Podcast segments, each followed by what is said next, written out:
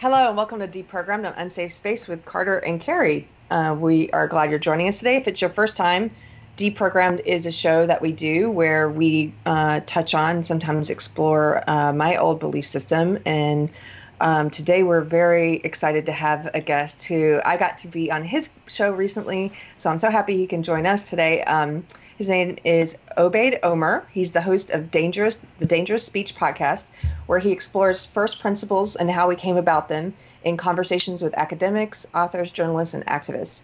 Obaid was born in India, and his family moved to Canada when he was six years old. His work has taken him to war zones and disaster areas where he has seen firsthand what sectarian violence can do to a country and people. He is a proponent of Enlightenment values and free speech, and you guys can find Obaid on Twitter at Obaid Omer. It's O B A I D O M E R.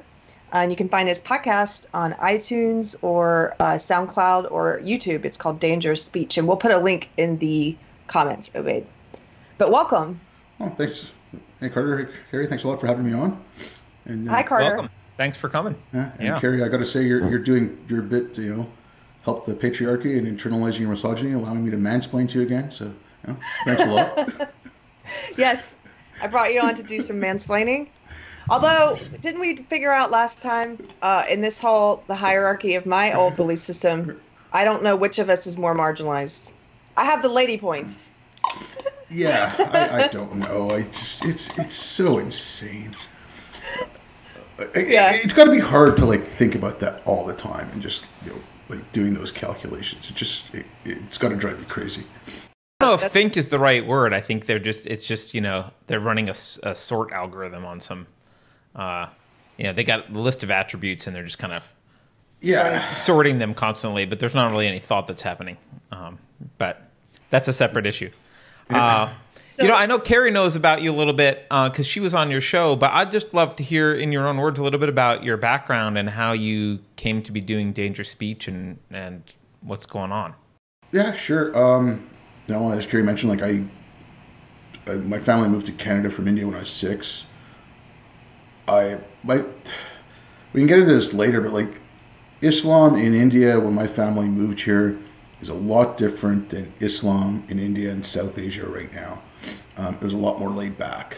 Um, so they weren't really fundamentalist or anything like that. Um, they were pretty open.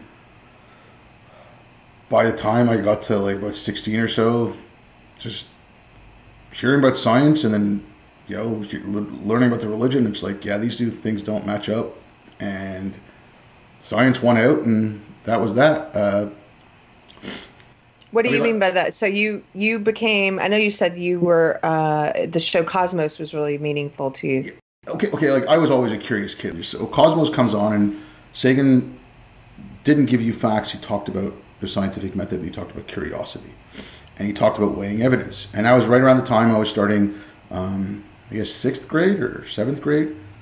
Uh, so it fit in, and then we started learning stuff about science. The first thing I learned that year was our sun's going to burn up in five billion years, and I come home and ask my parents about that, as opposed to the Day of Judgment, and my parents are humming and hawing, and well, that's the same thing. I just, I'm like, well, no, it just doesn't match, and just other things like that, like you know the moon cracking in half, but there's no record of the moon cracking in half that you know you'd hear about. Learning about basics of evolution, uh, just learning about basics of light and like how old the universe was and things like that. And uh, you know, new evidence comes along, you can prove things, and you know, like Muhammad going from Mecca to Jerusalem and then to the moon on a flying donkey with the face of a man and the fact that he has to catch a connection in Jerusalem, you know, like it's a little hard to believe. Uh, I don't know this story. Whatever it is you're talking about, I'm sorry, I'm totally ignorant. Okay, okay. It's, it's, I kind of thing, love it. I don't know it either, but this sounds okay, awesome. It's a thing called the night journey, and some people are now saying that it's it was a dream, or I don't know how you know like where that debate comes in from. But apparently, he flew up to the moon, and he like I said, he had to go. It's on a thing called a Buraq, which is various descriptions, but basically it's a winged donkey. Some people say that has a face of a man, some people don't. Some people say it's been drawn with a peacock tail, whatever. I mean, the details don't really matter there.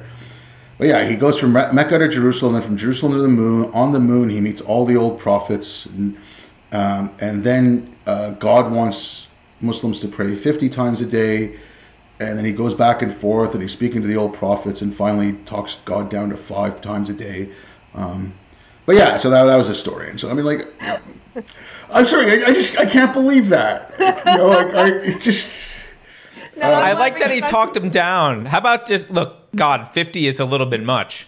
But but again, uh, that was also like I think it was the old prophets. Like I can't remember if it was uh, Moses or Abraham telling him, no, no, they won't accept that. You got to go back and ask for less.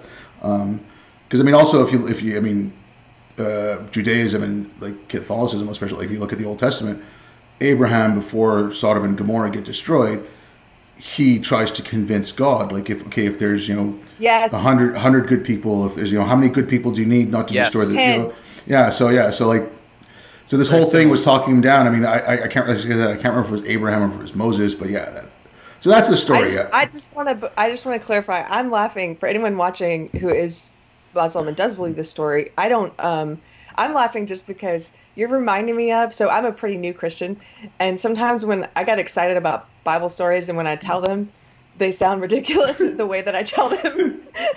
and so it just makes me laugh. Like the telling of the story even is funny to me. But and I've never heard this one, so it sounds uh, like a fantastical story. I like it. yeah, I, mean, I, think uh, I think that there's a contention for like I think this is in in competition with the Xenu story I talked about yesterday. This is a good one. Yeah. yeah. So you were so you were raised Muslim, and then you became, or would you say you identify? Or, I hate that word, identify. Yeah. Are you an atheist? Do you believe in God? I, I don't believe in any kind of um, supernatural. You know, I don't believe in any of that. Um, there's no evidence for it.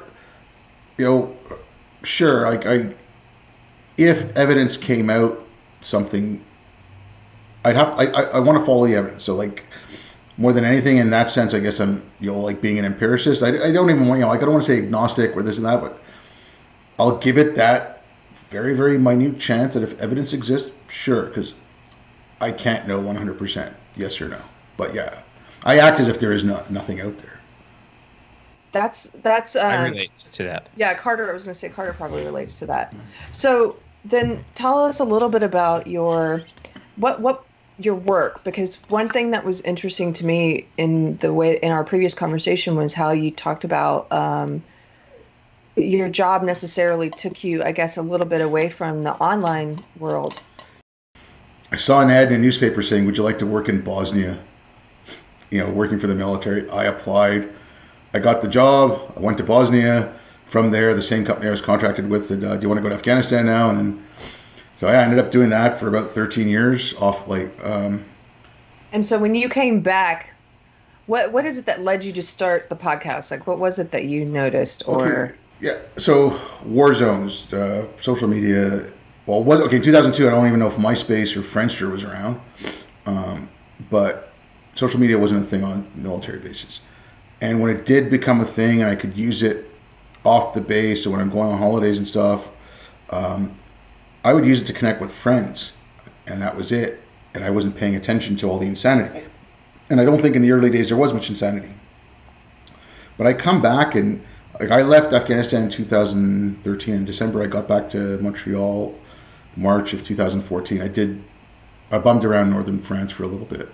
Um, and anyway, so then I look at everything and it's uh, especially with the Islam thing, like the, the, you know the Ben Affleck thing, famous uh, Ben Affleck, you know, famously with uh, Sam Harris, like gross and racist. Uh, I think it was in 2000. Uh, wait, so for anybody who doesn't know that clip, it was it was Ben Affleck was on Bill Bill Maher's show, right? Correct? With yep. Sam Harris. Yeah.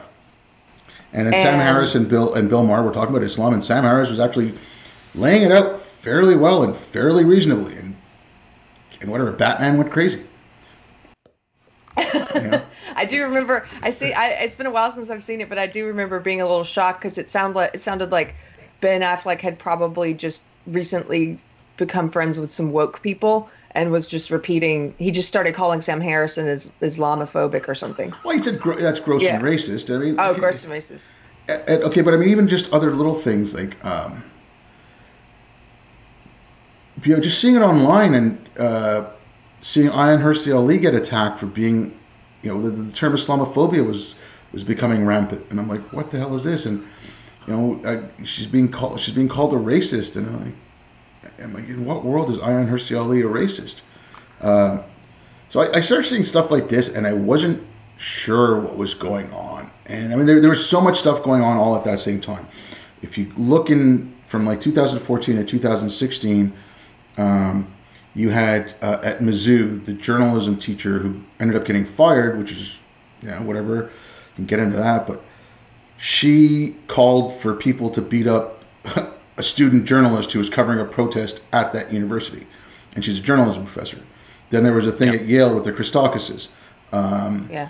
Then um, you know Middlebury. Then there was Evergreen. Then there was uh, you know Charlottesville. Then there was Berkeley. Then you know like one thing after another, and I found myself defending people I despise. Like I found myself defending uh, defending Milo. Like the first time I heard Milo talk was some talk he gave Christina Hoff Sommers and Steven Crowder, and I was like, eh, it's kind of funny. Whatever, this guy's being an ass, but it's kind of funny. And then the shtick got old because it's all it was. Um, but I found myself defending Linda Sarsour because she's being uh, stopped from coming into Canada at one point. I'm like, no, and, and, she's an absolutely horrendous human being as far as I'm concerned. Um, mm. And it just like the majority of it was coming from, uh, you want to call it the left? It was the left. My side, my old side. Yeah. The SJW and side. There, there was some coming from the right, and there's more coming from the right now. Um, you can start seeing it, and it's uh, just like an overcorrection. But yeah, so like for me, the dangerous speech thing was it just okay. First of all, the, title is kind of tongue in cheek, and that's why a, friend of mine drew the picture. It's just two rabbits fighting because it's the speech is not that dangerous and it's about as you know dangerous as two rabbits fighting, like water Watership Down, you know, set aside. But uh, you know, yeah, it's it's it's it's nonsense, and it's okay. I, I, don't I don't I don't claim to be an arbiter of uh, reason or anything like that. I try to be, but you know, immigration. There's a conversation to be had on immigration about limits and what should be allowed and what shouldn't, what limits should be put in, how do we vet these people and this conversation should be had calmly without, you know, calling people, you know, bigots and racists and Nazis, or you know, you're just trying to wipe uh, like white replacement or white genocide or whatever. Like, like that stuff. We can let them scream and whatever, but they can sit at the kitty table and we can sit down like adults. And that's all I really try. I'm trying to do. I don't know if I'm succeeding or not. When you when you say that you're a proponent of enlightenment values, um, what does that mean to you, and how is the behavior that you're seeing here not in line with enlightenment values? Okay, uh, enlightenment values. So when I talk about enlightenment values, I am looking more at well, okay, so Locke, Paine, Milton, Mill, Voltaire. Uh, that's what I'm looking at. Um, the rights of the individual. Uh, so you free speech first and foremost, and free speech from the way Milton and Mill described it. I think the English, um, the English arguments for free speech are the best. I think the U.S. gets it right as far as laws go, but I think the best arguments come from the English side. Um, and you know, a lot of people forget it. Hitchens was really good on this. The, yep. Yes, the, the right to speak is very important. But the most important part of that debate is my right to choose what I wish to take in for myself. You denying me the right to ingest what I want, that is the greater offense in the free speech argument, as far as I can tell. Like uh, Milton's work, Areopagitica, he says to give me the liberty to know, to utter, and to argue, according to conscience above all other liberties. The first thing he puts is the liberty to know, because if you don't know, your utterance and your argumentation is garbage. Um, so like to me, that's that's the first thing.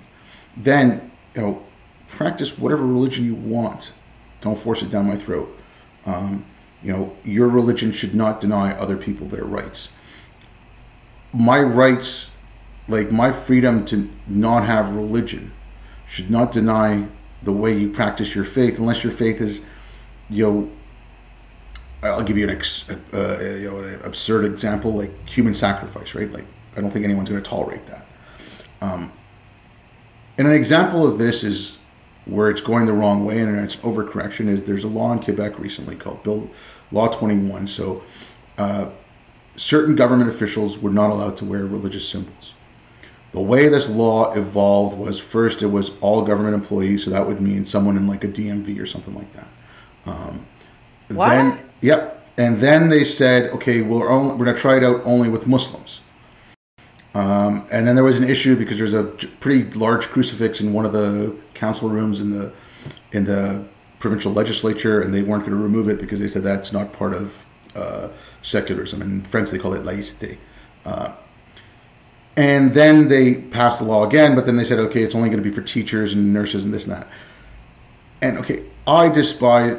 Now, every, I, I, I can't get on the side of the people who are opposed to this law, even though I am, because they're screeching and they're yelling and they're uh, arguing the wrong thing. Because it's all about racism. It's all about the hijab.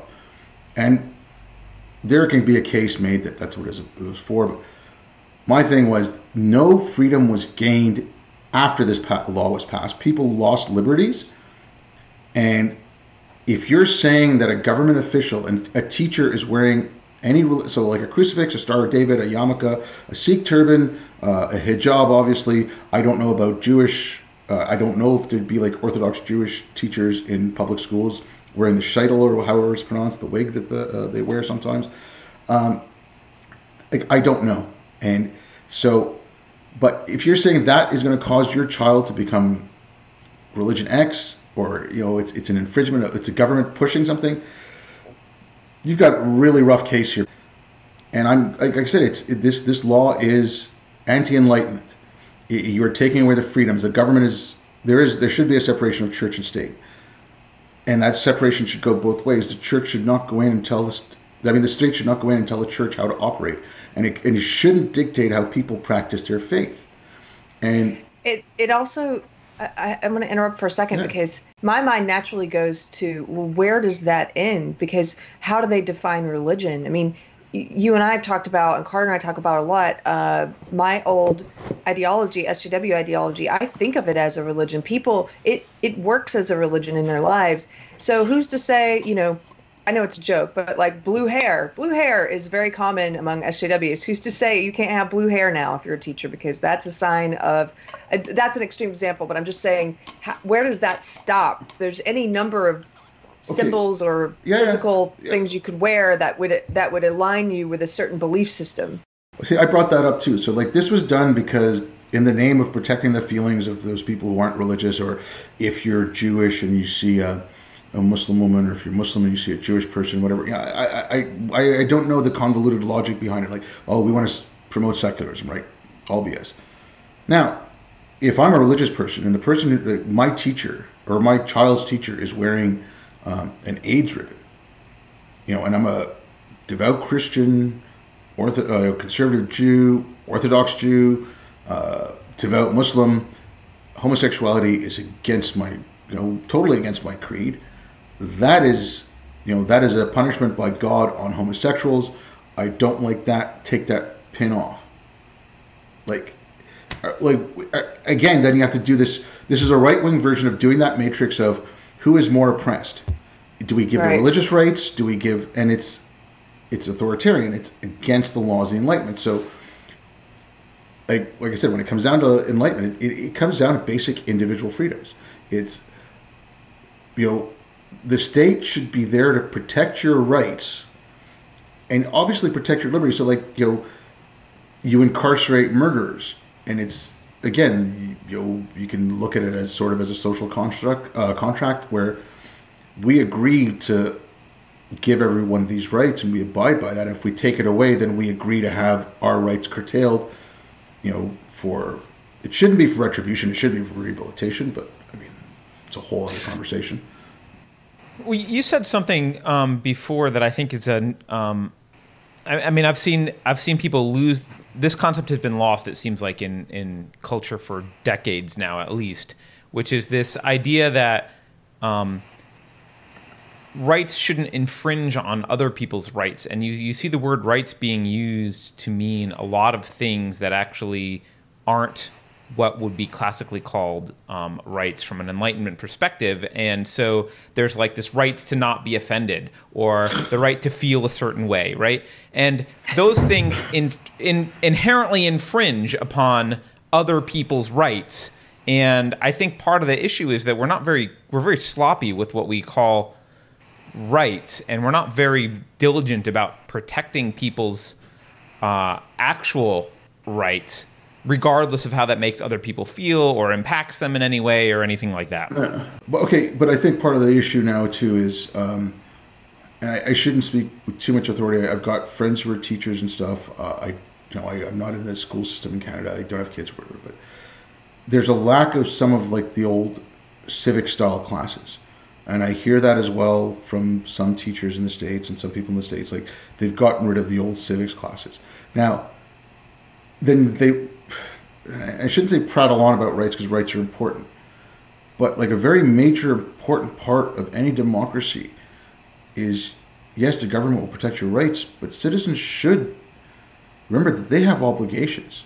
Like you're, and again, this should not, you know, this should not be vigilantism. This should not be like the, the, the social justice stuff or whatever the right wing version of it.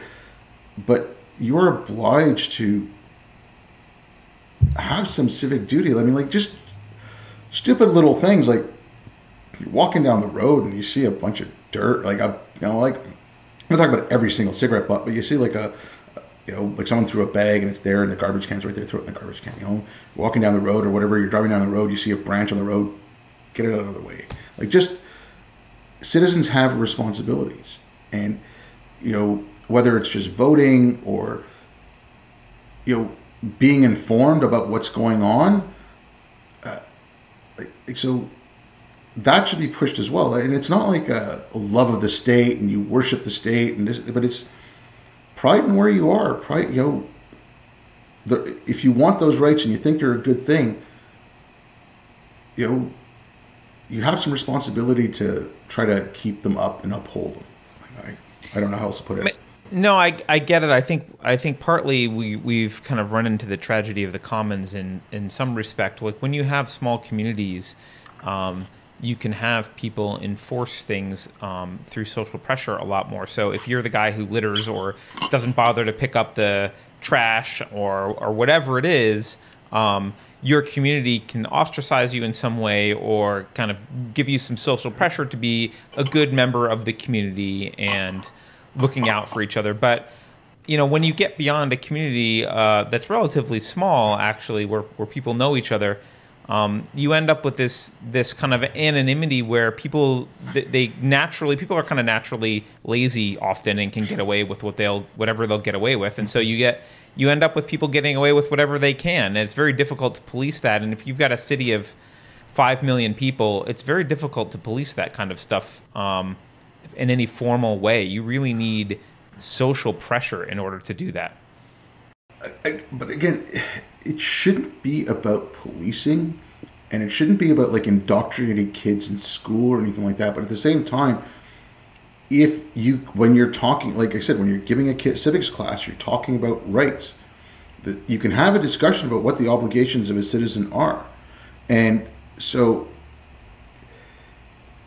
if kids talk about that and you know that discussion goes on, no one has to watch you do it. You you shouldn't want you know oh yeah I picked up a, a bag of garbage I should get a prize for it.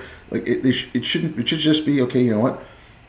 I don't want my neighborhood to look like a pigsty. And you know, like I said, I, I'm not perfect at this. I you know I like I, I walk down the street and I'll flick a cigarette butt. you know, like I'm a, a little bit of a hypocrite here. But like, like I said, it, but those kind of things. But you also will pick up a cigarette butt once in a while. Yeah. Okay. Yeah. Like I said, I'll, I'll pick stuff up and whatever. But it, yeah. that's just. But you know, like I said, we should. I think all try to think more of. Yes, the, we have rights that the government is meant to protect, not to give us. We shouldn't think of them as given to us by the government. Um, they're they're just there to protect it. But we should do something on our own end too, like to improve our law You know, yeah, I, I kind of want to push back on that a little bit because as a guy who's a small government guy who sees our rights being violated uh, just more severely over the last several decades, every year they get worse and worse. It's hard to motivate me to uh, contribute back to some society that's basically intent on taking my rights away and driving me into authoritarianism. Okay, there's a different story now.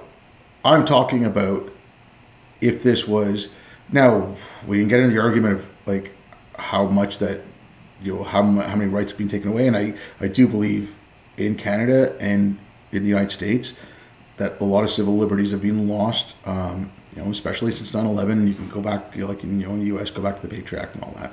And there's been certain things here in Canada as well. Uh, I have no issue with that. But we still have a lot more rights, and we're a lot freer. You know, certain things have been scaled back. We, we still have the right to talk about those things and try to bring, try to, you know, curtail, like try to push back the government any ground they like any ground we lost on our rights we, we can try to take them back. Like organizations from like uh, FIRE are doing it uh, you know freedom from religious foundation is doing certain things on like you know like they're doing it more on the religious front. FIRE is doing it on the free speech front. So there is well, and that's what we do as part of our yeah. show is yeah. partly so, that so but again that i believe is part of the obligation okay so let's take something like burning the flag right yep i you know, whatever. I fully believe that if you believe in the First Amendment, someone has a right to burn the flag as a protest. Now, my question yep. to the person burning it is, why are you burning it? What are you protesting? I, I, I can see two major reasons. One is America is a horrible place. It's disgusting. I want it all to burn to the ground. Flag is a symbol of America. I want to burn it to the ground. Fine. I may disagree with your reasoning, but at least your protest matches your reasoning. If, on the other hand, your reasoning is America was once a great country, it stood for a lot of beautiful things, the Constitution is amazing, but now it's been overrun by whatever commies or bigots or fascists or whatever you want to say it's been overrun by, and they're ruining the flag. The flag doesn't stand for what it is anymore. I'm going to burn the flag down. Again, I may agree with your argument, but in this case, I disagree with your protest. Because if you believe that the flag stood for something at one point, you believe that you know, America, the Constitution, everything stood for something good, but now it's being overrun by X, and you don't want to, you know, you don't want to associate with that symbol. Have the courage to take that symbol back for what it means. Like it's the wrong yes. protest. That makes sense to me, and and I agree you're you're saying you should be, be defending. Yeah. This and, these and, okay. values. Yeah. yeah. yeah. Exactly, and I mean. Uh, again, I'm probably really bad at this, and I, you know, you know, hypocrisy writ large. But I think we should spend more time defending what we want to defend instead of like, like the, the you know like the woke stuff, the SJW stuff. That is a constant attack. Even the red pilled crap, the, the you know on the right side, it, it's a constant going for attack. You know what? This is what I like. This is what I'm going to uphold. This is what I'm going to defend. Come at me, I'll defend myself. There's too much shit out there to go looking for stuff. I mean, you know, I know there's people who are very focused, like friends of mine who are focused on fighting um, enforced hijab, and that's that's good, great. You're doing something that's awesome, and I get it. But they're also at the same time doing it in the defense of human rights, right? And I'm saying there should be some of it at least at one point saying, you know, we're going to hold the flag here. You guys go fight the good fight. We'll hold the flag. And it, if you're not going to do anything else, at the very least, just defend the rights you want to uphold.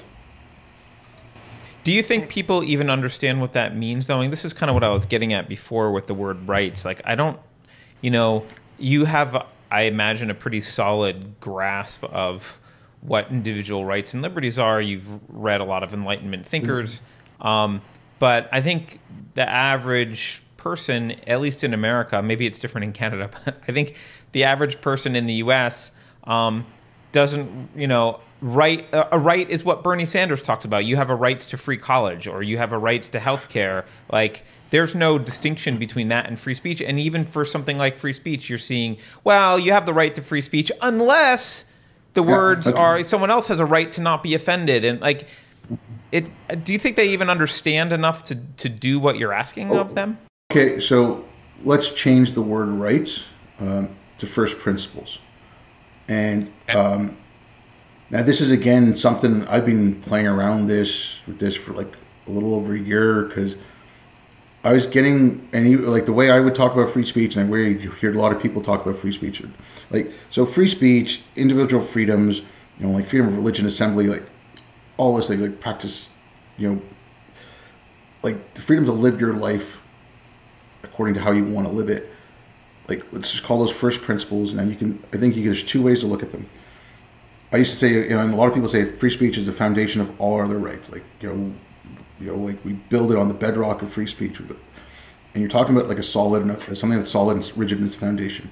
I think that's a wrong way to look at first principles. I think there's two types of systems. There's a foundational system where you have that rigid foundation that'll never change. You build your structure around it. Once that structure is built up, you think those are your rights and those are your laws. You're forgetting your first principles until it cracks and gets damaged.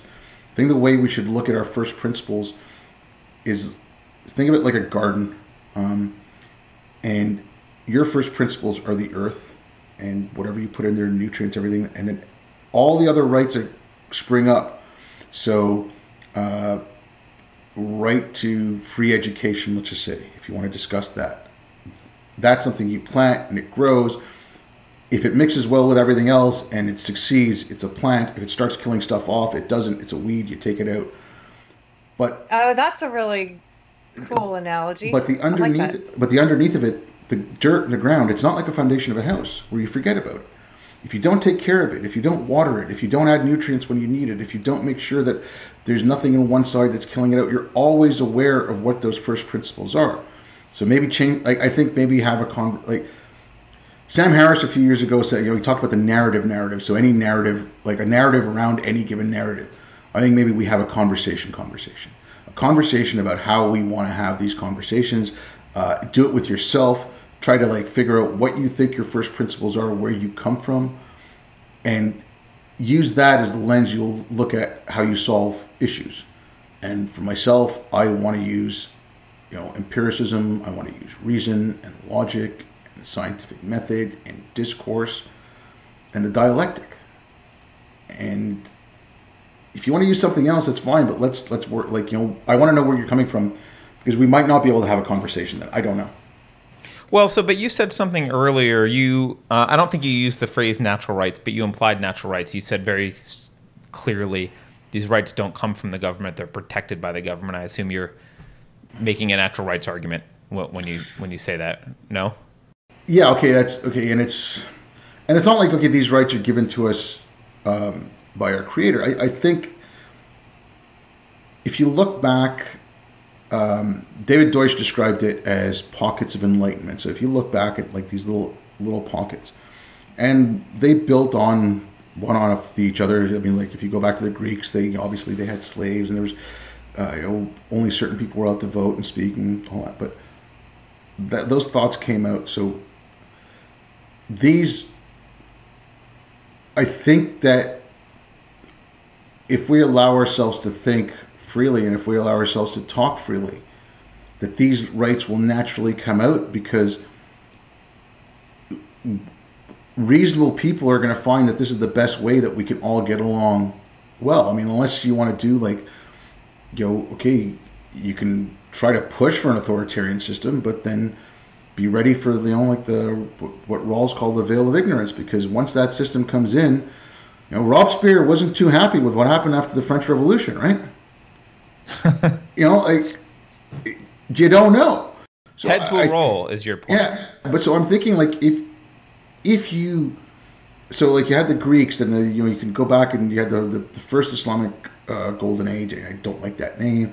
Uh, then you look at the Mutazilites a little bit later, uh, the Enlightenment, you know, and then you can find other periods throughout history and where these for a little bit of time, these kind of thoughts came out. And I think these kind of thoughts naturally come out when open, free exchange of ideas can happen.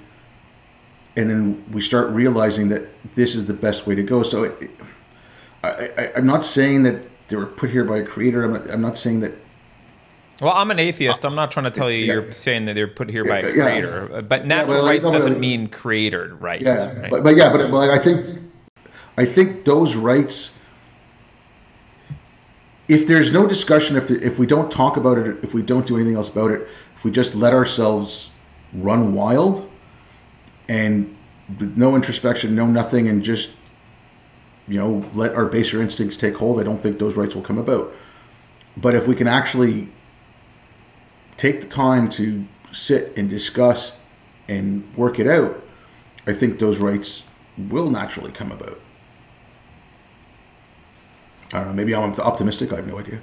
Yeah, I'm not. I'm not. I'm having a little bit of trouble following because the way that I maybe it's just the way uh, a problem with how I'm thinking about it. But like, I view it as like, uh, I, obviously we need to sit down and discuss things and and ascertain what rights are proper. But this is a philosophical question, right? This is the field of ethics and, and philosophy, and so the question is like, which rights are supported. I also, by the way, reason and evidence. I mean, I'm, I'm, I'll take, I'll take reason and evidence where they lead me, right? So, uh, you know, I think making an argument that there are um, better ways to be thinking about things than other ways. For example, reason and evidence gets you farther than hopes and dreams.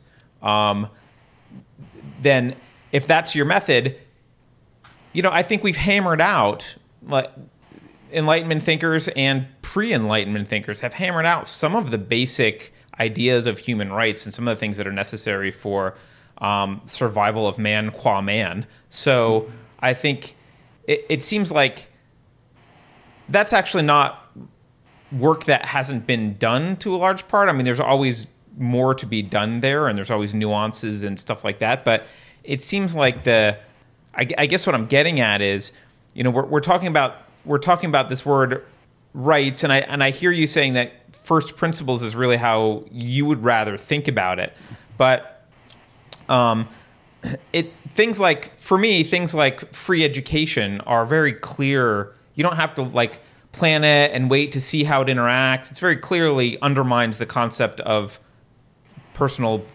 like ownership and private property like which is a, a fundamentally like you own yourself you own the product of your own labor you own who or like these are enlightenment ideas. And so uh, free education doesn't there's no being in the sky giving things away from free so it means you got to take it from someone else and taking something from someone else is a violation of the rights. It's like it's not that complicated.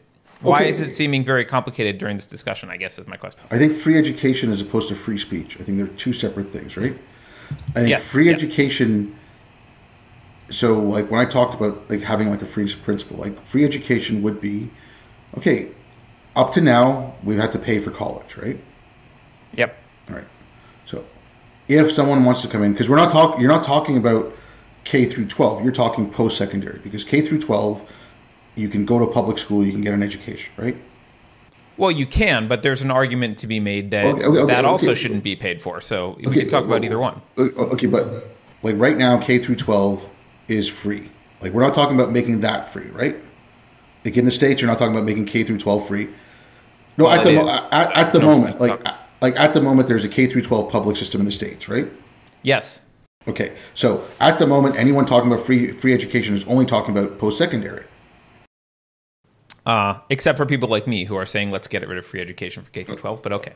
Okay, but okay, the majority, right? I mean, like you know. Yeah, I got it. So people, Bernie, Elizabeth Warren, the conversation yeah, is about yeah, free okay. college. I totally agree with you. Got it. Yep. Okay, fine.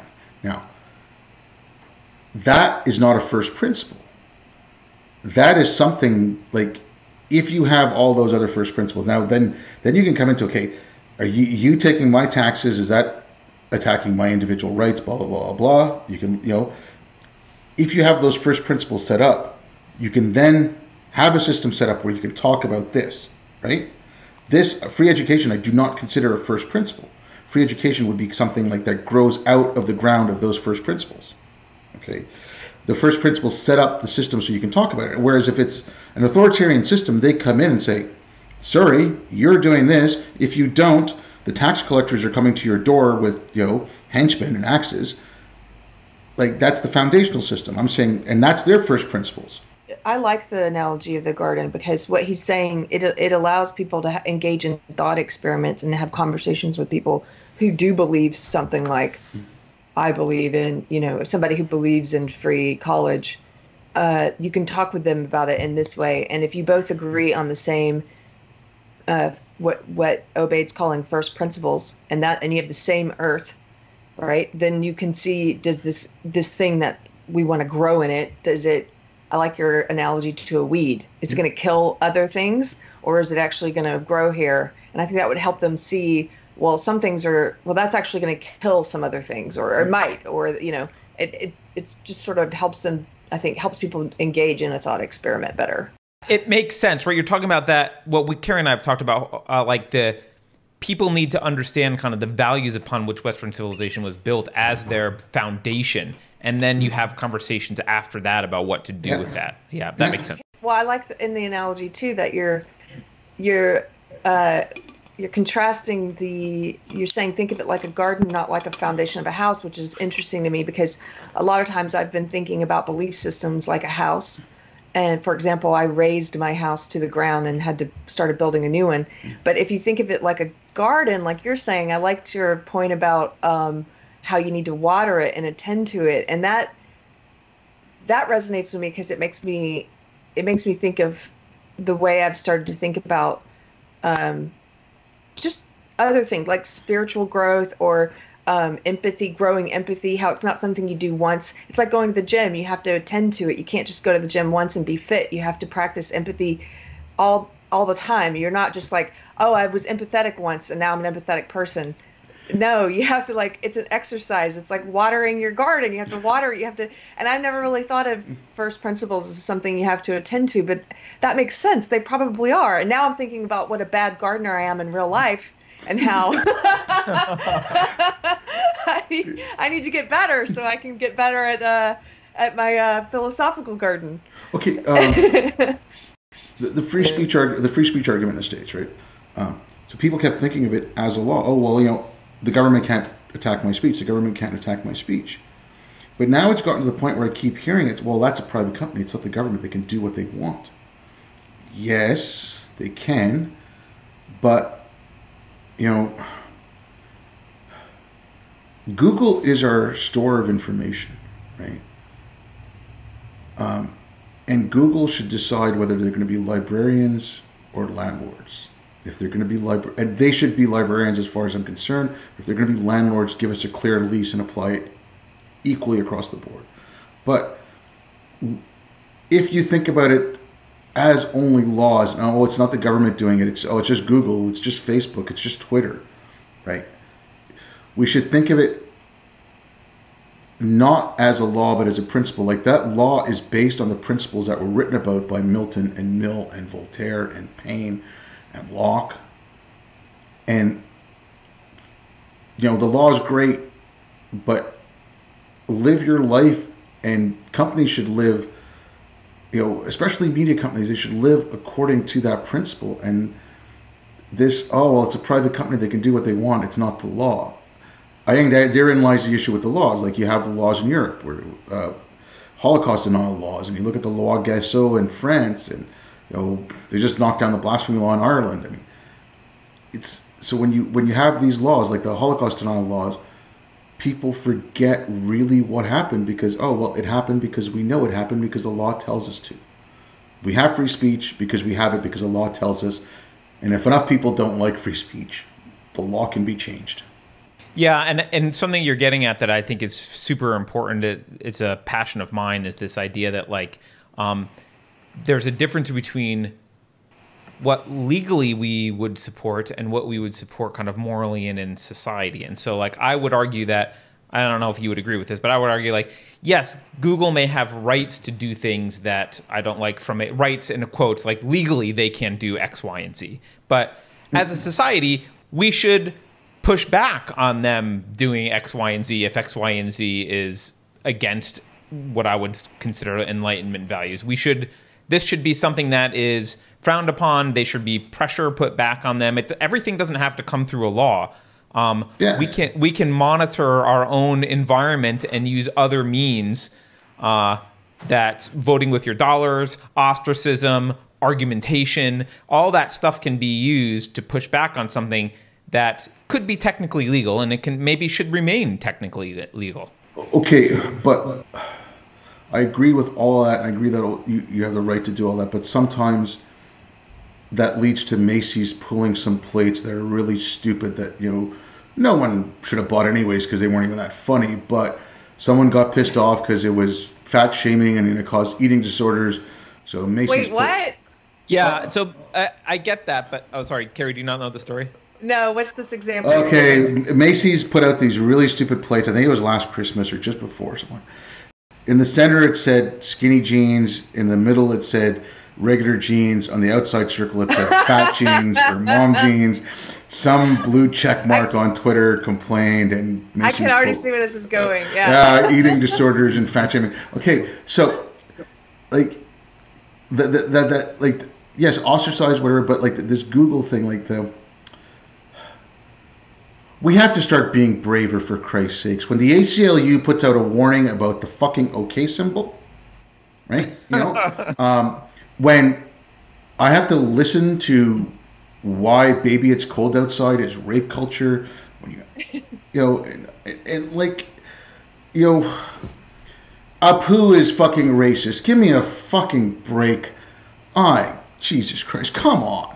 You know? Well, but this this is the but this is the issue. Like, um, I, am going to use the word police. I don't actually mean police. I'm going to, I'm using it metaphorically.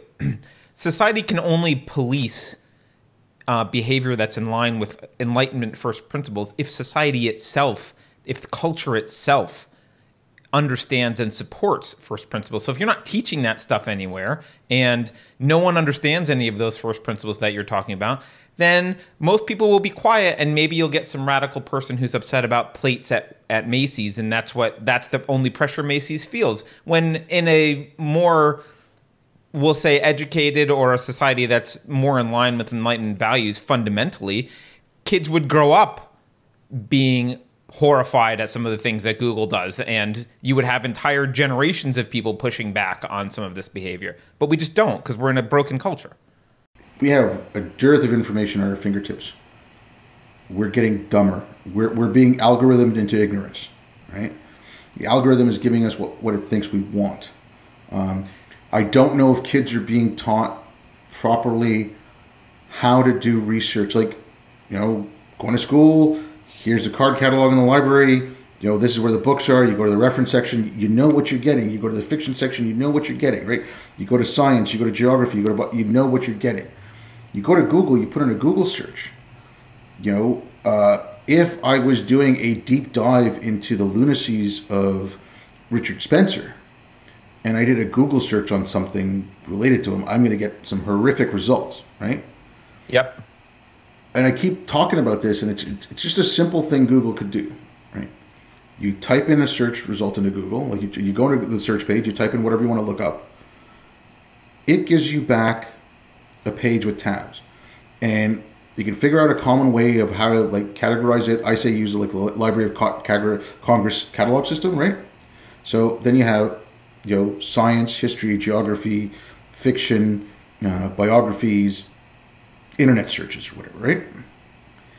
And so if you're doing, if you're a kid doing a, a history project on the Civil War and you type in Civil War, you go to the history tab, you get all the history. Well, but the issue with that is the the history is also written by people with agendas, history in particular. So, I mean, really, the right way to do history research is not to go to Howard Zinn, but to go to first, you know, uh, original source material, right? Which is very difficult to find. There's just too much information on the internet right now, and there's lots. Okay, of, no, no, you know. I, I, sorry, I give you that, but that one little thing would make Google so much better than it is now. And if in tandem you you give like when you give people like you go to the card catalog at a library if you go to a big university library you're going to have you can maybe some of them will have the protocols of the elders of zion in there right maybe they will yep you can find that in there it doesn't mean and you could find it in a reference section because it is a reference to something that was put out and is you know like here's what this conspiracy was blah blah blah blah you can find that in there but now so, you're asking Google to be the arbiter of what's fact and what's not fact. I, am not asking them to do that. I'm saying if they, like, like I said, take the Library of Congress, right? If they use their classification system, and right, said, but okay, someone has to decide what book gets classified by what, right? Okay, but I'm okay. Google is using the U.S. government's classification at this point, right? Now you can say, okay, do you do you trust the U.S. government or not, or whatever. But if in that sense, instead of Google going out and hiring diversity officers and all this BS. They went and hired librarians. you know, like, and maybe not from the library journal that said to go burn all the the white canon. Um, but you know, if, if they actually went right, and hired not from Yale. yeah, yeah. So if they hired actual librarians, then librarians. I don't know. Okay, no, but Yeah, yeah. I no, I hear Okay, what you're I, saying. I'm not saying this is perfect. I- Look, this is a Yeah, yeah. little little quick thing. I'm just saying, just making that division would be better, right? I do agree. I like I like I like where you're going with this and what you're it's you're thinking out loud and um and I I I agree that when you do a search result it all comes ba- it it just everything it's one big mass of things but and and they're already the Google employees are ranking things and so the search results you're getting are not even based on what's the most popular results. You're not even getting Yeah. the real popular you know they they are manipulating it based on ideology already so uh, Well, I, uh, look, I, I'm not a fan of Google, uh, and I agree that there's a lot of problems, but I, I just need to push back on this entire idea. Like, I think it's good that you get crappy information because ultimately what you need is a is to teach responsibility and it's like you need to be responsible for vetting information yourself and and finding it and relying on Google or the Library of Congress to tell you these are the facts um, I think is a really dangerous uh, potentially you're opening the door to authoritarian thought police because that will absolutely happen. It already happens on Wikipedia. Um, Okay, uh, but- so but, I, no, I, okay. I'm sorry, but empirically it doesn't. The way, like, th- What do you mean? Mill, Milton, Locke, Paine, um, even like take Rousseau, who was anti-enlightenment. Take all these writers. They got it through books. They studied in universities, in libraries, where the information was divided.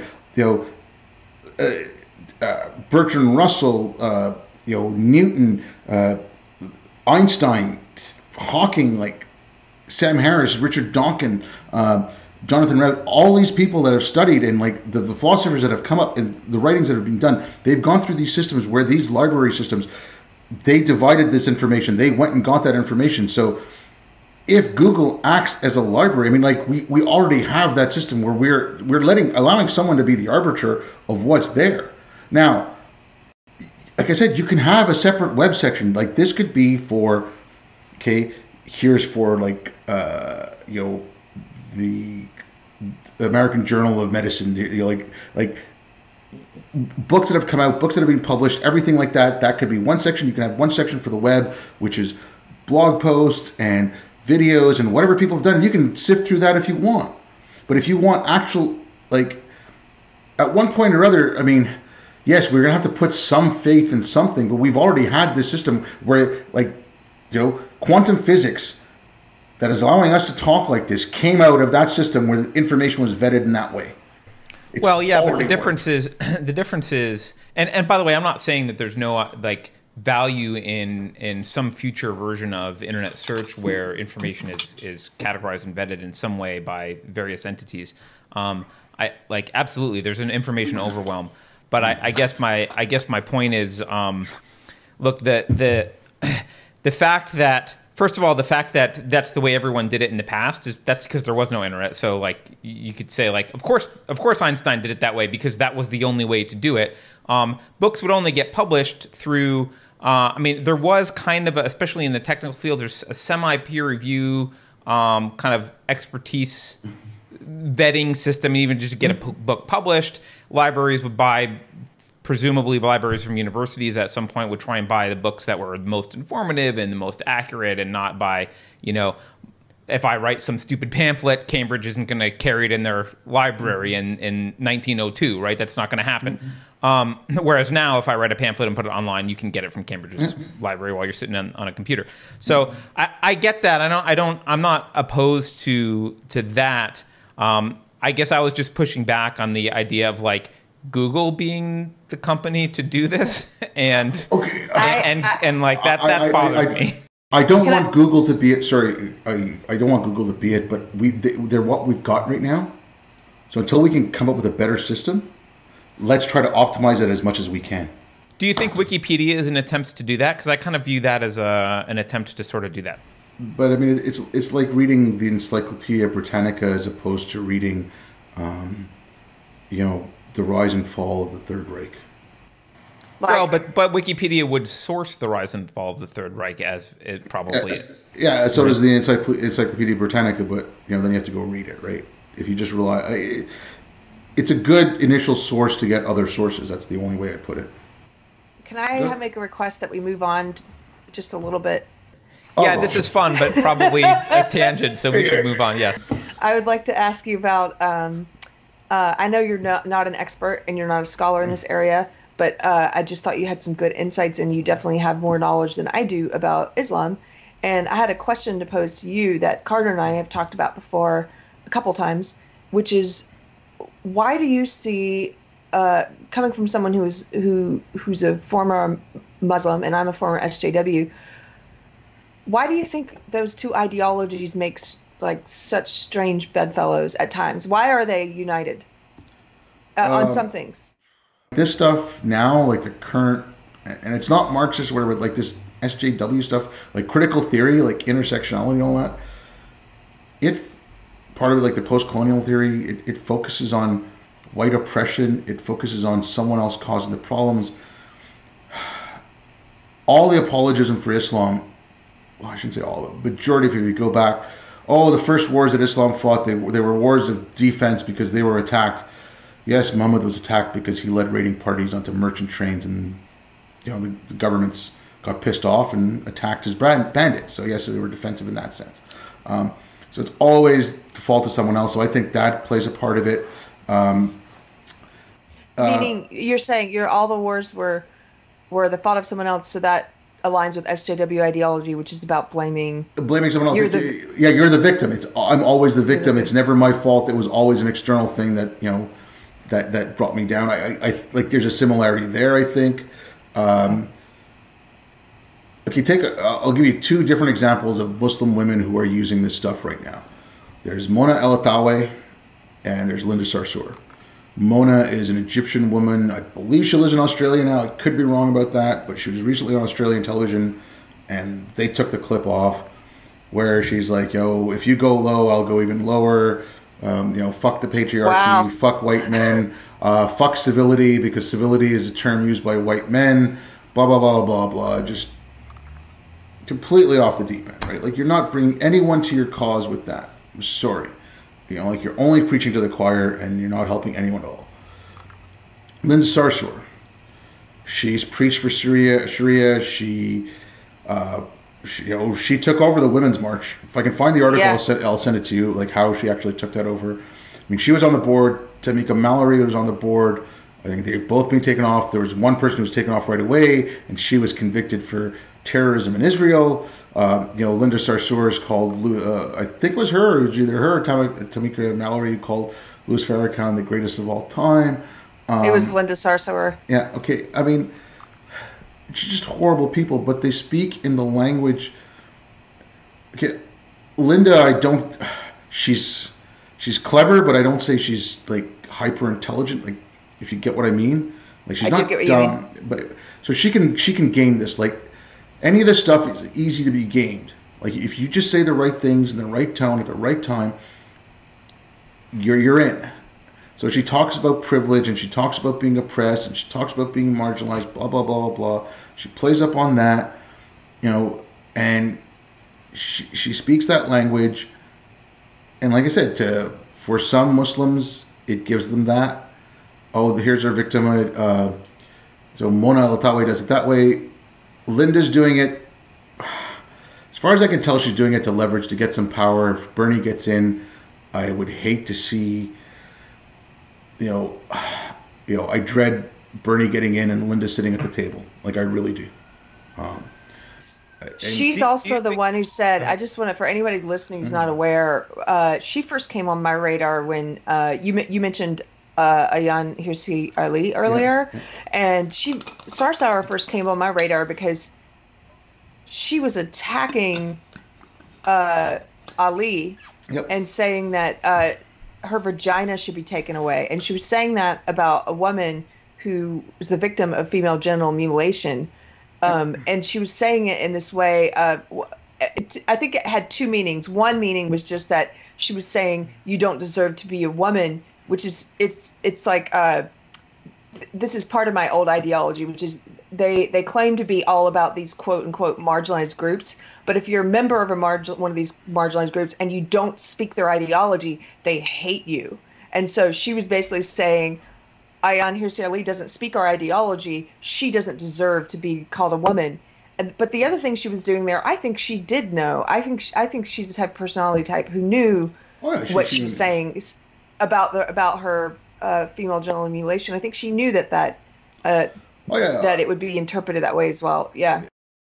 Okay, I mean, she she, she directed that at Hirsi Ali and Brigitte Gabriel, and Brigitte Gabriel, whatever she, she's like, uh, she's from I think she's from Lebanon. I can't remember if she's ex-Muslim or she's an ex-Christian or still a Christian, but she's like the Candace Owens of the Middle East. Like she lives in America, but she's like a Middle Eastern Candace Owens. Um, but yeah, she, uh, Sarsour said like these people aren't real women. I, I want to take their vaginas yeah. away or something like that. Yeah, she, I mean, okay, she won an award for fighting anti-Semitism, which is really funny. And if you like, if I could find the video, I'll send it to you. In the last two minutes of her acceptance speech, she talked about how the lies through the Jewish media were smearing her, and she, she's winning an award for fighting anti-Semitism. I mean, do you do you think look, as, someone who's a, a, self-proclaimed proponent of Enlightenment values, do you think part of it is just a common enemy, where you've got um, is in in radical Islam and social justice? They just both want the destruction of. Uh, of, of Enlightenment values, and they both imagine that their values will be the replacement values. Um, I think with the Linda Sarsour types, I think their goal is to have these people as useful idiots, and then once, you know, like with in Iran, like the Ayatollah sided with the communists. Once the revolution happened, the Ayatollahs consolidated power, and the communists were kicked out. I think that's the way. Again, I have no definitive proof. It's just my feeling. You know, a group like CAIR, that's their ultimate goal. Side with right. these people, get a foothold into power, establish ourselves, and then take over. Um, so, so that explains why those groups side with the social justice warriors. Why do the social justice warriors? Uh, uh, I, I, don't know because okay, they see Islam as a marginalized group. Okay, because yeah. Uh, so Islam, they can't. Okay, I, I I'm a horrible writer. So it's just a virtue signal. Uh, I don't even think it's a virtue signal. I, I just it, it's just part of their. That's the way like you said, they, they don't even think it's just you know programmed. Like you know they, they follow protocol, and that's where the protocol kicks in. And I, I I wrote at one point that they can't see the victims for the brown people, and that's exactly what it is. You know, earlier before we started the show, you I I was asking about. Um, whether there was a possibility of a reformation in Islam, and you corrected me about reformation generally. Um, but I'm going to kind of pose the same question so you can kind of give the audience this answer, um, and and that was like, you know, with with Christianity, we kind of have a milder version of Christianity. A lot of people think of that as having gone through the Reformation, um, and the question is like, can Islam go through a Reformation that uh, makes everyday Islamic practice more compatible with Western culture? Okay, Reformation, no, right? And even the Christian, like I was, we had mentioned before, the Christian Reformation, like people think it was, oh well, Martin Luther went and nailed those whatever was it, 99 grievances to the wall of the cathedral, and you know everything was like all peace and sunshine afterwards. No, it's Martin Luther was not asking for relaxation of the church rules, right? He was he was asking for relaxation. He was asking to get away from the yoke of the Catholic Church. He was asking to get away from the yoke of all that tradition. He wanted to go back to a more fundamental like wanted to go back to the original text and the original books and forget the priesthood and, and you know get it do it do it with the Trinity. And I, I, can't remember like how many took out a couple of books and merged a couple together. And you know his like his Bible was slightly different. So there was all that. Was, he was more fundamentalist yeah, though in, yeah. in, modern terms. Yeah. Yeah.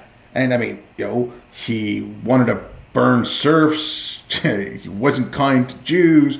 You know he was not a nice person. And so Christianity lost its power because of okay, the Reformation was an attack from the inside. Then you had the Enlightenment. You had science growing up. You had things coming out. So, uh, oh, in in England, I mean, you had the Church of England coming up. So that was another attack on the church. Uh, you know, all these things got Christianity to start denuding its power. Islam has never had anything like that. Islam, uh, the Reformation that happened in Islam, the, the, the most latest one, if you want to call it that, was the Wahhabist, which is going back again to the original text, uh, reintroducing this thing called bid'ah, which is there's no um, there's no innovation in the faith, and a lot of it means to like there's no innovation whatsoever. Um, but if you want to look at Islam today and like what's going on right now, and let's say like from like the middle of the 20th century to now, um, Islam was pretty static. Like nothing was really changing. There was not much innovation because of colonialism. Like you had the Ottomans until World War One, then Europe was in North Africa and in the Gulf. And it was only until oil exploration, which I guess was about the middle of the 20th century, that it really started going. Um, that more and more people started coming in. So newer and newer ideas came in. So like you know, Dubai was not built until like the 50s or the 60s. Right. Uh, Jeddah and Riyadh were not really built up until the 50s or the 60s. It was it was just all oil money and stuff coming in, uh, and new ideas coming in. So you could see the Middle East opening up a little bit. A lot of it was um, enforced secularism. Like so, these were dictators that were put in. Like I said, it was going on during the Cold War. So you had influence by the Soviets, you had influence by the British, the French, the Americans. Um, so 79 was a really, again, this is my interpretation, how I think on this. 79 was a very, very important year. Uh, you had two major things happen. You had the uh, you had the Islamic revolt in Iran, and then in August or November of 79, in Mecca, uh, in Saudi Arabia, Mecca was uh, during the Hajj, terrorists took over Mecca. Now Saudi Arabia tried to contain that, like the news, for a, while, uh, but they had to end up making agreements with the mullahs, and then the mullahs called these people back, and then the mullahs gained more power. Now in '79, when Iran had the Islamic Revolution, in 1980 they started spreading um, a radicalized version of Shia Islam and their version of Shiaism, and they started putting money into it because Iran was they hadn't had sanctions fully yet, I don't think at that point, and they started putting their stuff out, and there was going to Shia centers around the world, um, and then there was the Iran-Iraq War. Saudi clerics to counter that uh, were pushing the government, the Saudi government, to put out uh, Salafi Wahhabist Islam because that's what was being practiced in Saudi Arabia. That's where these that's what these clerics wanted, and so Saudi started spreading money in India and Pakistan and Bangladesh, um, Indonesia, the, uh, Malaysia, parts of the Philippines.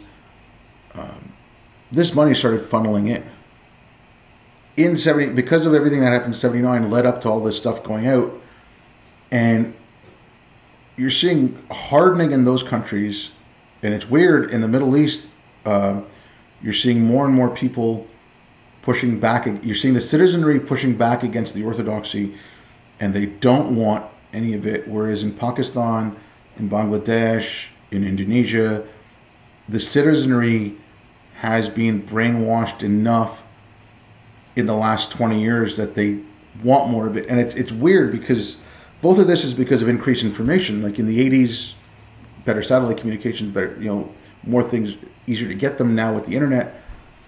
In the Middle East, they're getting stuff from the internet and they're looking for stuff from freedom, but these countries were already starting to get tougher.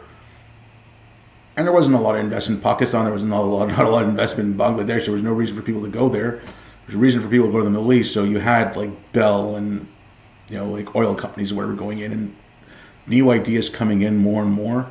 Um, if you look at what happened in the Arab Spring, you look at uh, we were talking about an organization earlier, Ideas Beyond Borders, where they translate books on science and, and philosophy into Arabic, Farsi, and Kurdish, and they make them available for free. They put out a call for translators in the first day, they got 15,000 people in the region wanting to translate them because there's such a hunger for these books.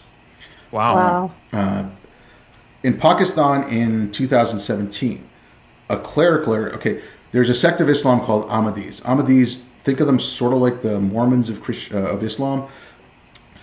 There's a clause in Pakistani government, um, and I, I, think for a lot of oaths of office, like even like it's for teachers and stuff like that, where you have to say Muhammad's the last prophet. This is to stop Ahmadis from becoming, uh, getting any kind of power, right? So some clerical error at the end of 2017, I believe was 2017, uh, took that part out of the oath, and on a perceived relaxation by the government, the the population went crazy and started rioting. So it was the population stopping the government from relaxing, even though the government wasn't. Whereas in the Middle East, it's the population. It's it's a grassroots push to get, you know, what we call Western values or enlightened values. They want those there. They're they're they're they're hungering for them. Um, yeah. So Islam is a so really strange thing, like right now. Certainly, I think there's not a lot of transparency into a lot of these Muslim nations, so it's not clear from the West always what's happening um, and what's compatible with Western values and what isn't. Um, uh, the three things, if you really want to get an understanding, is the Quran, the Sirah, and the Hadith. Uh, the Quran, obviously, it's the book. The Sirah is the life of the Prophet. You can find one. Um, it's either Ibn Ishaq or Ibn um, Hisham. Because one wrote it and then it got lost and only notes survived, and then the second guy wrote it built up on his notes. So I can't remember which one wrote which. And then the Hadith are the sayings and the doings of the Prophet the, what are considered the most accurate hadith are the Bukhari, but then there's also two other set. Oh, there's one set of hadith that apparently are the angel Gabriel's hadith, so those are absolutely uh, authentic. And I mean the hadith, you can have rulings from. Um, I think there, I, I don't know if this is the Quran or the hadith, but if a fly dips a wing in your drink, catch the fly and dip the other wing in it because one wing will have the poison and the other will have the antidote. Um, so you have you know pieces of wisdom. So important stuff. Yeah, yeah. but, uh, but, I mean, okay, uh, the people who are just pure Quranists without the Hadith, you don't really have the instructions of how to pray. I, I guess my fundamental question is: Is Islam? Uh, I, I hear people in the West say that some people in the West say that Islam is both a religion and a political ideology, kind of mixed in one, in a way that uh, other religions like Christianity aren't. Would you agree with that assessment, or is that not okay. accurate? Christianity gave itself an out with leave, you know, render unto Caesar's that which is Caesar's, and render unto God that which is God's. It right. gave itself that out. Islam has nothing like that. From the start, um, it was you push Islam on the people. It was spread by the sword. Some people accepted it and took it in instead of being conquered. You know, um, if you converted to Islam, you couldn't be taken a slave. So some people decided I'd convert, not be a slave. You know, um, there's there's that. Uh, but Islam, in and of itself, was it is it is a wholly totalitarian system, um, and that's where the Sufi thing comes in now. Like right now, Sufis are thought of to be as mystics, blah blah blah blah the whole point of Sufism is do not study anything except for within the love of Islam. Do not study anything except for the glorification of Islam. You know, all things are for the glory of it. And someone like I, mentioned to you before, Ghazali who is a Sufi, took it that far, and you know he curtailed the, the study of science. Um, and so that the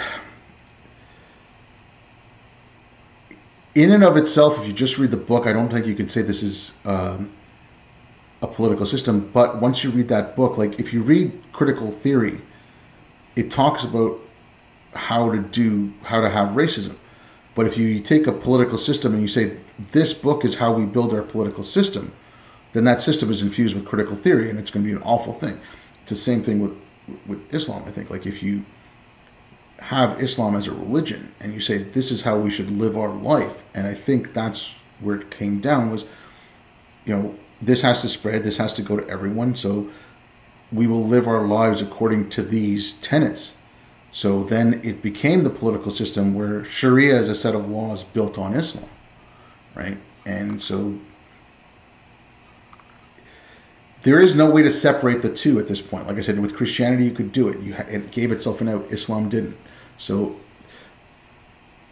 you have to you have to change the way people think about it, and you have to change their thought patterns so that like what they're talking about, what the youth are talking about in the Middle East now, like a civil society where they can build a society of rules and laws that aren't built on the rules that come out of a 1400 year old book. Right. I wanted to just remind people where they can find your work, though, find your podcast. Um, okay, if you go on SoundCloud, just look for Dangerous Speech. Same thing on iTunes. YouTube, it's just my name. Um, or if you follow me on Twitter, Obaid Omer. Uh, don't expect anything brilliant on Twitter. It's just me being a smartass, and that's about it. Isn't that what Twitter's for? yeah, pretty much, I guess. Yeah, but yeah, I, I, put out when I put out my podcast, or otherwise I make smarmy comments, and that's it. and it's it's Obaid Omer O B A I D O M E R. If you guys yep. want to find him on Twitter.